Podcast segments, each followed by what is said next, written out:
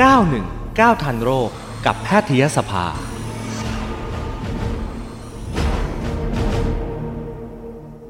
เอาละค่ะวันนี้เราจะคุยเรื่องของข้อเข่าเสื่อมนะคะผู้ช่วยศาสตราจารย์นายแพทย์ ต่อพลวัฒนาค่ะคุณหมอเป็นรองหัวหน้าภาควิชาศัลยศาสตร์ออโทปิดิก และก็กายภาพบำบัดคณะแพทยศาสตร์ศิริราชพยาบาล มหาวิทยาลัยมหิดล และคุณหมอเป็นผู้ช่วยเลขาธิการแพทยสภาด้วยค่ะ สวัสดีคุณหมอค่ะ สวัสดีครับผม สวัสดีครับ ค่ะอุ้ยคุยคุณหมอหลายครั้งนะฮะคุณหมอเป็นคนคุยสนุกแล้วก็ได้ความรู้ด้วยนะคะ วันนี้เราจะคุยกันถึงเรื่องของข้อเข่าเสื่อม ผ่าดีหรือไม่ผ่าดีคุณหมอขาน่าจะเป็นคำถามยอดฮิตสำหรับคนที่เป็นข้อเข่าเสื่อมไหมคะว่า เอ๊ะจะผ่าดีหรือว่าไม่ผ่าดี ครับ ก็คำว่าผ่าตัดเนี่ยมันมีหลายแบบนะครับ แต่ว่าการผ่าตัดทุกอย่างมันก็มีความเสี่ยงนะครับ ค่ะ ทรงติดเชื้อ เนื้อตายอะไรได้นะดมยง ค่ะ ดมยามีทุกอย่างนะครับ เพราะฉะนั้นผ่าตัด เราหลักการก็คือผ่าตัดเมื่อมันจำเป็นจริง อืมค่ะ ๆคำว่าจำอ่า หลักการต้องจำเป็นจริงๆคำว่าจำเป็นคืออ่ามีอาการถ้าข้อเข่าเสื่อมคือปวดมากจนกระทั่งมันไม่ไหวแล้ว ค่ะ กินยาเอาไม่อยู่แล้วกายภาพบำบัด ใส่ที่ประคองและใช้ไม้เท้าแล้วนะครับ ไม่ไหวแล้วก็ ค่ะ คงต้องพิจารณาครับผม เป็นรายๆนะคะ คุณหมอแต่ก่อนที่จะไปถึงจุดที่จะผ่าดีหรือไม่ผ่าดีเนี่ย เรามาสังเกตอาการกันก่อนดีไหมคะว่าแบบไหนถึงเรียกว่าเสื่อมแล้ว อ่า ครับผม ค่ะ คือการที่บอกว่าเข่าเสื่อมเนี่ยนะครับ ก็ที่จะเอาชัวร์ๆเลยนะครับ อืม ก็คือการเอ็กซเรย์จะบอกได้ชัดเจนที่สุดเลยว่ามันเข่าเสื่อมแล้ว ค่ะ เพราะว่าจะเห็นว่าเอ็กซเรย์เข้าไปเนี่ยปกติกระดูกอ่อนเนี่ยนะฮะกระดูกอ่อนนี่คือตรงเวลาท่านท่านท่านกินขาไก่ อุ๊ยอร่อยเลยค่ะกระดูกอ่อนกรุบกรุบ อ่าอ่านั่นแหล้วก็อ่อนกระดูกอ่อนกรุบๆนั่นแหละครับ ค่ะ เขาเรียกกระดูกอ่อนนั่นนะ ๆค่ะ เวลาเราเอ็กซเรย์เนี่ยไอตัวเนี้ยมันจะมองไม่เห็นมันจะทะลุไปเลย อ๋อ อ่า ค่ะ เอ็กซเรย์มันก็จะเห็นเป็นช่องว่างนะครับ ค่ะ นี้ถ้ากรณีท่านข้อเสื่อมเนี่ยก็คือกระดูกอ่อนมันสึกพอกระดูกอ่อนมันสึก มันก็เหมือนเหมือนโดนถูไปถูมาจนกระทั่งอ่อนมันสึก กระดูกจริง ๆ กระดูกต้นขากับกระดูกเข่าเนี่ย มันก็เลยชนกันเขาเลยเรียกว่าข้อเสื่อม มแสดงว่ามันเกิดการเสียดสีแล้วแล้วมันก็เสื่อมใช่ไหมคะ ใช่ก็คือตัวจริง ๆ ตัวปัญหาคือเซลล์กระดูกอ่อนเนี่ยมันตาย ค่ะ แล้วร่างกายไม่สามารถซ่อมแซมทดแทนได้ มันก็เลยโทนถูไปตายไปไม่ ค่ะ มีใครมาทดแทน มันก็เลยบางลงบางลงจนกระทั่งกระดูกจริงมันมาชนกัน ก็เลยเรียกว่าข้อเสื่อม อื ครับผม ม ค่ะ คุณหมอถ้ายังไม่ไม่ถึงขนาดนั้นเนี่ย อาการที่มันจะเตือนว่าคนนี้เนี่ยเริ่มแล้ว เสื่อมแน่ๆในอนาคตเนี่ย มันจะมีอาการอะไรเตือนบ้างคะ อ่าก็คือถ้าถ้าถ้าถ้าเรายังไม่ได้เอ็กซเรย์ใช่ไหมครับ ค่ะ ถ้าเรายังไม่เอ็กซเรย์เนี่ย เราก็มาที่การซักประวัติจากตัวจร่างกาย อืมค่ะ ก็คือเราเราเราก็ถามถามว่าอาการเป็นยังไง ก็ส่วนใหญ่มักจะเริ่มมีนะครับ ส่วนใหญ่ก็จะเป็นอ่าส่วนใหญ่จะต้องอายุวัยกลางคนขึ้นไปแล้ว อืมค่ะ นอกจากท่านเคยมีประวัติอุบัติเหตุที่เข่ามาก่อน อาจจะมีข้อเอ็นเข่าหลวม หรือเคยมีกระดูกหักที่ข้อเข่ามาก่อน ก็ทำให้เกิดข้อเสื่อมเร็วขึ้นกว่าคนทั่วไป ค่ะ ท่านท่านเป็นท่านก็เรียกว่าไอ้กลุ่มนี้ก็เรียกว่าท่านเป็นผู้อะไรนะ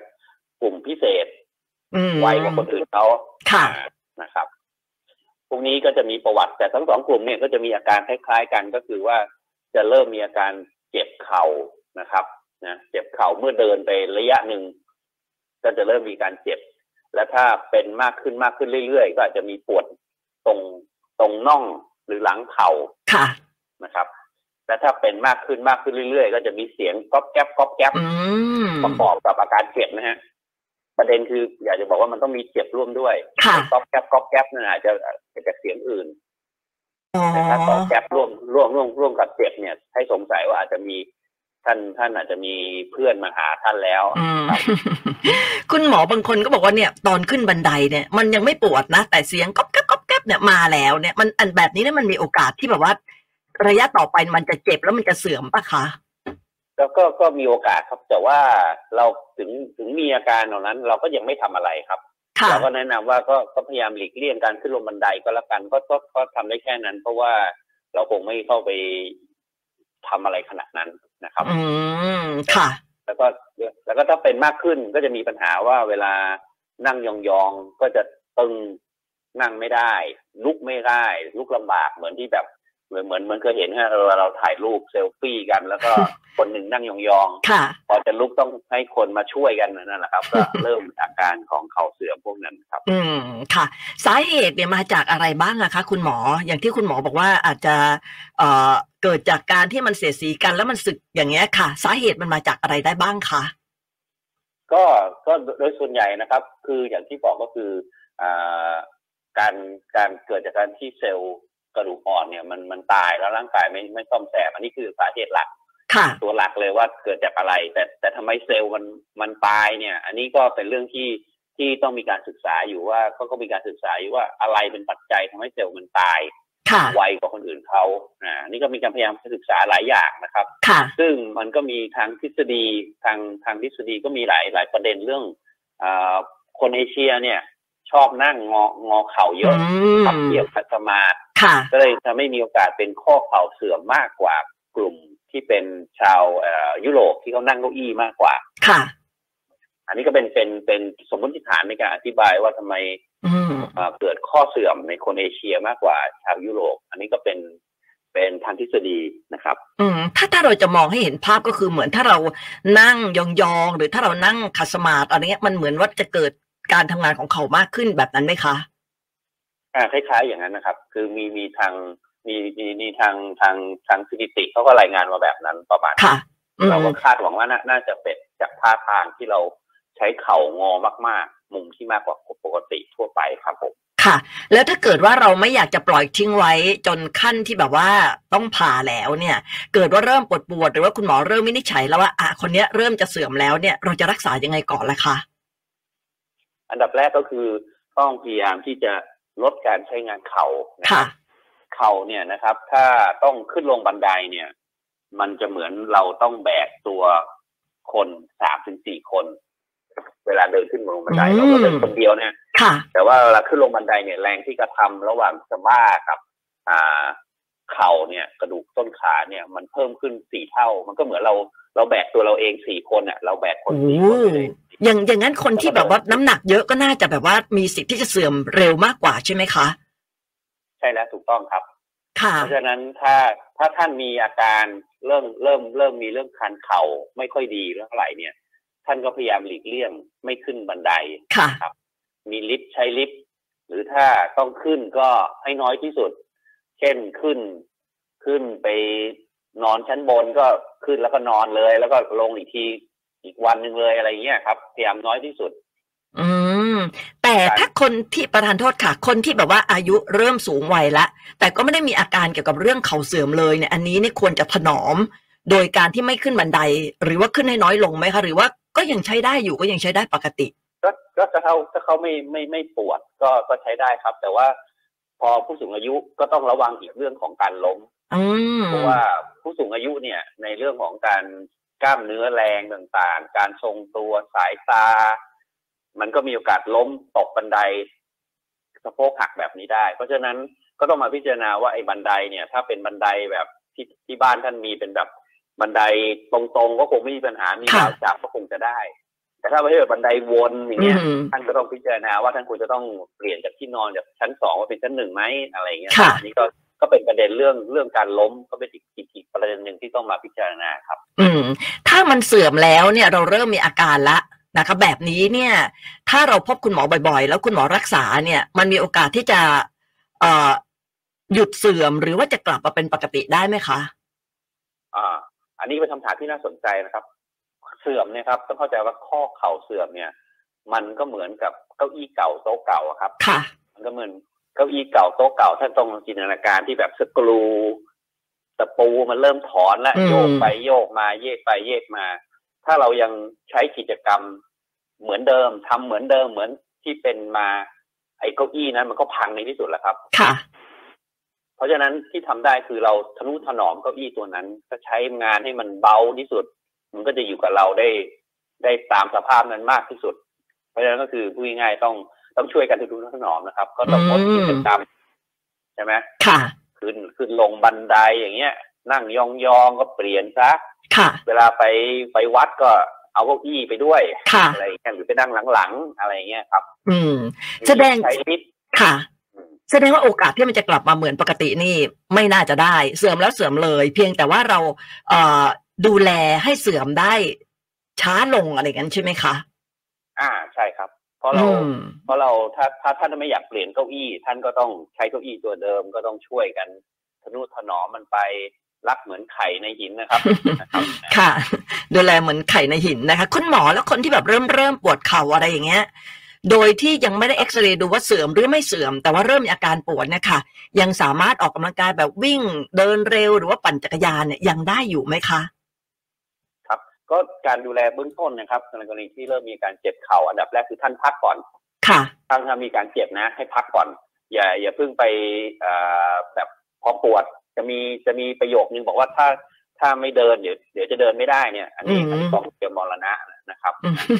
นี่เป็นคำก็คือต้องพยายามอาลองพักก่อนดูสักอาทิตย์หนึ่ง ค่ะ แล้วถ้ายังเจ็บอยู่อ่าค่อยไปหาหมอ ค่อยอะไรพวกนี้ว่ากัน ค่ะ แต่หลักการคือพักก่อนนะครับ แล้วก็รอดูว่าว่าอาการเจ็บมันดีขึ้นไหม ถ้าเจ็บมันดีขึ้นไม่ค่อยเจ็บเท่าไหร่ก็ท่านก็ลองค่อย ๆ กลับไปใช้ชีวิตประจำวัน แล้วก็กลับไปเล่นกีฬาว่ากันอีกทีหนึ่งครับ อืม ถ้าเริ่มเริ่มเจ็บแบบนั้นนี่คุณหมอจะรักษาโดยวิธีการไหนอะคะ อ่าถ้าเริ่มต้นนะฮะเราก็ต้องตรวจร่างกายดูว่ามันเป็นเอ็นหรือเปล่า เป็นหมอนรองกระดูกหรือเปล่าหรือเป็น ค่ะ ข้อเสื่อม อ่า อันนี้ก็ต้องต้นก็ต้องมาตรวจร่างกายเพื่อเพื่อที่จะแยกโรคว่าตกลงสาเหตุมันเกิดจากอะไร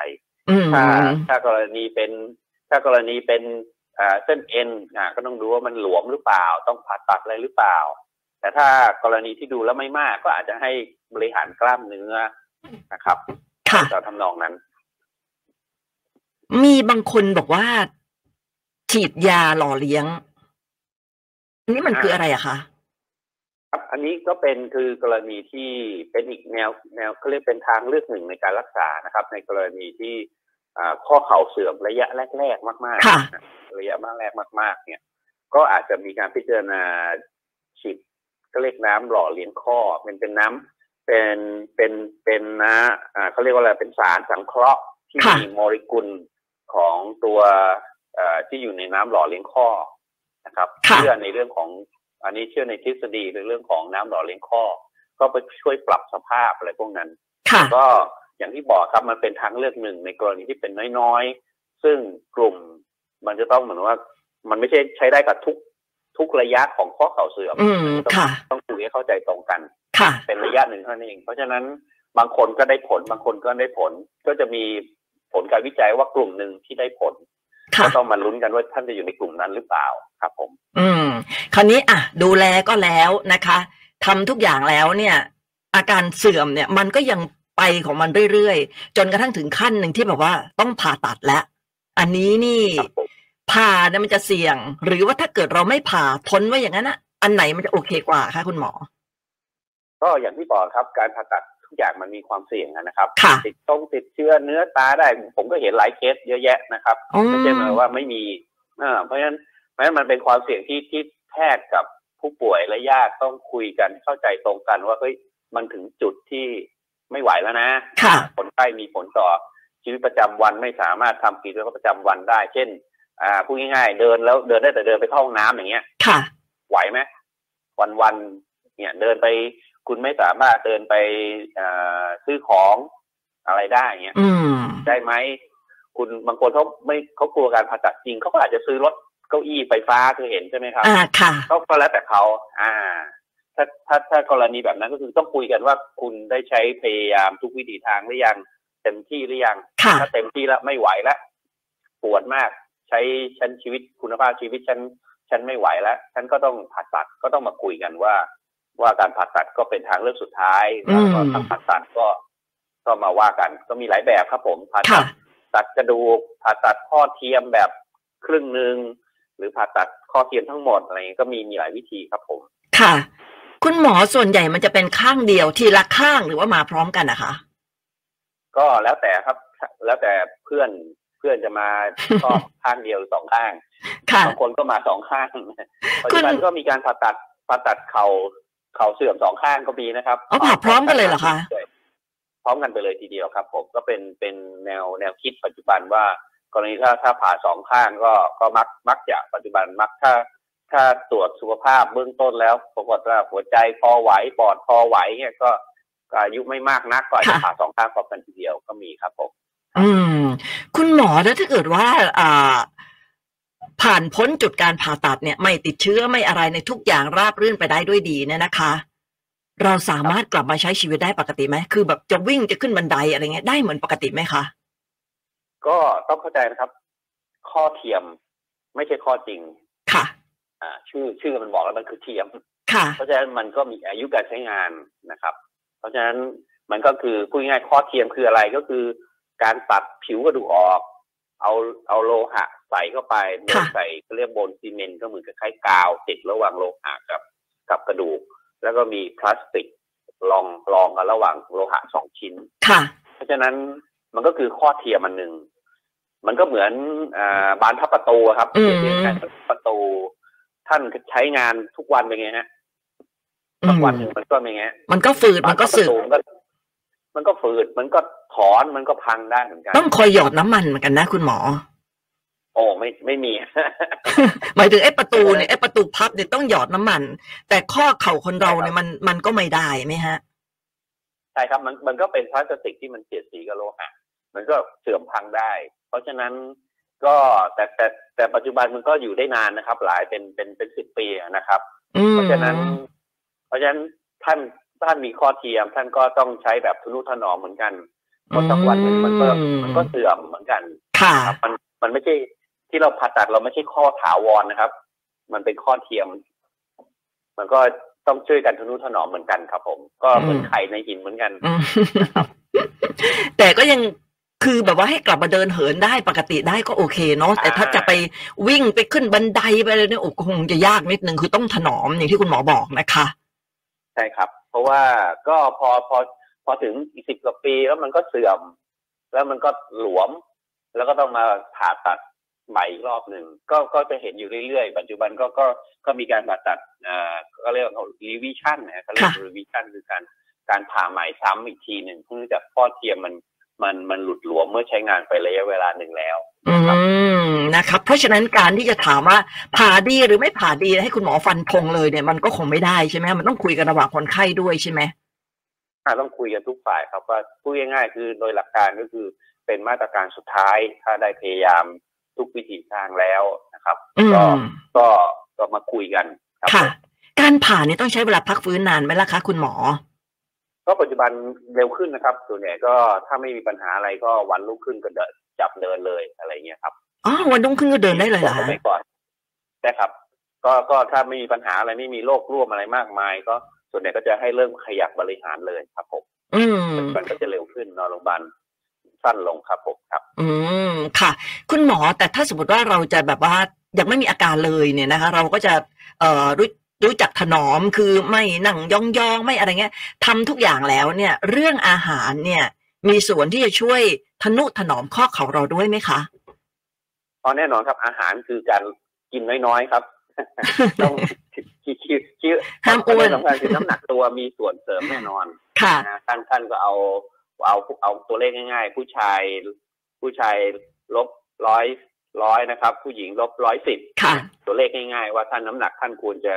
จะประมาณเท่าไหร่นะครับ ค่ะ ไม่ควรจะเกินเท่านั้นหลักการง่ายๆนะครับ อื แต่ถ้าม จะคำนวณเป็น B B B M D B M I ก็ก็แล้วแต่แต่ว่าหลักการง่ายๆเอาเอาส่วนสูงลบร้อยกับร้อยสิบ อ่า ได้กับสิงแค่นั้นเอง ง่ายสุดแล้วนะคะ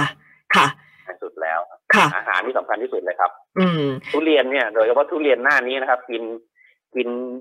กินนิดนึงให้เหมือนได้ชิมก็พอครับ ถ้าถ้าท่านน้ำหนักเยอะแล้วก็จะเอาไว้ชิมก็พอนะครับ ไม่ได้คุณหมอปีนงออกแค่ครั้งเดียวเองอะ ก็ก็ก็เอาชิมนิดเดียวแล้วที่เหลือให้แบ่งให้คนอื่นเขากินนะ คุณหมอแล้วถ้าเราจะพูดถึงพวกวิตามินล่ะคะ อย่างพวกแคลซ่องแคลเซียมอะไรเงี้ย มันจะสามารถช่วยถนอมเข่าเราได้ไหมคะ เอ่อแคลเซียมเป็นเรื่องของกระดูกพรุนนะครับ ค่ะ ก็เป็นคนละเรื่องกับกระดูกอ่อนไม่เกี่ยวกับเข่าเสื่อม อ๋อ แต่ท่านกินได้ อ่า กินไปเลยนะครับ โดยเฉพาะผู้หญิงเนี่ยต้องกิน ค่ะ แล้วก็กินแคลเซียมไม่ทำให้เกิดกระดูกงอกนะฮะคนละคนละเรื่องกันเลยนะฮะ อืมเอ้ยมันก็เคยมีข่าวเนาะบอกว่ากินเยอะกระดูกงอกอะไรเงี้ย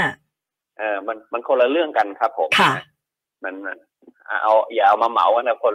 ห้ามห้ามเหมาครับ เราเรา ค่ะ ขายขายปลีกไม่ขายเหมาครับ ก็ถ้าเกิดใครที่ไม่อยากไปซื้อแคลเซียมเสริมก็ต้องกินพวกปลาเล็กปลาน้อยอะไรอย่างงี้พวกนี้เนาะใช่ไหมคะ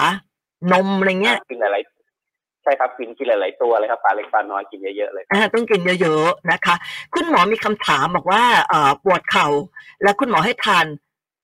ไวอาทริลเอส ครับผม ตัวนี้มันช่วยอะไรอะคะ ก็แวทูเอสเนี่ยมันเป็นพูดง่ายๆเป็นสารตั้งต้น ที่ร่างกายจะนำมาใช้ในการสร้างส่วนประกอบของกระดูกอ่อน ค่ะ เทียบเทียบง่ายๆก็คือเหมือนเรากิน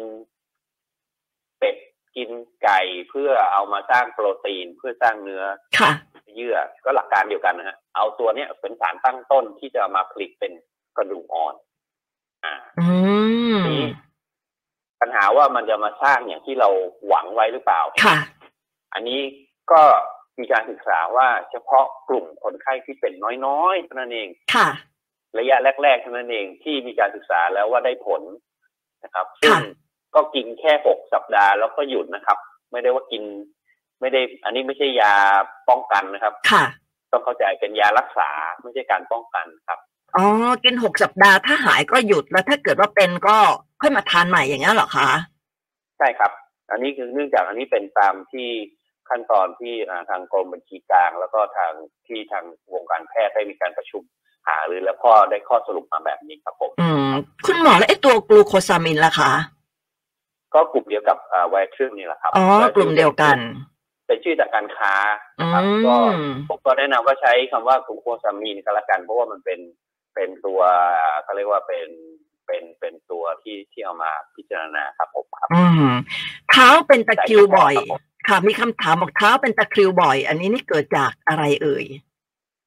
ตะคริวต้องต้องดูดีๆว่ามันเกิดจากการปวดเกร็งร้าวจากเข่าหรือเปล่า หรือเป็นตะคริวคือตะคริวจริง ๆ คือกล้ามเนื้อมันหดเกร็ง ค่ะ มันจะมันจะเป็นคนละเรื่องกันเลยเพราะถ้ากล้ามเนื้อหดเกร็งคือกล้ามเนื้อ มันไม่แข็งแรงเกิดการหดเกร็งเป็นได้นะครั ค่ะ ต้องยืดขาเอา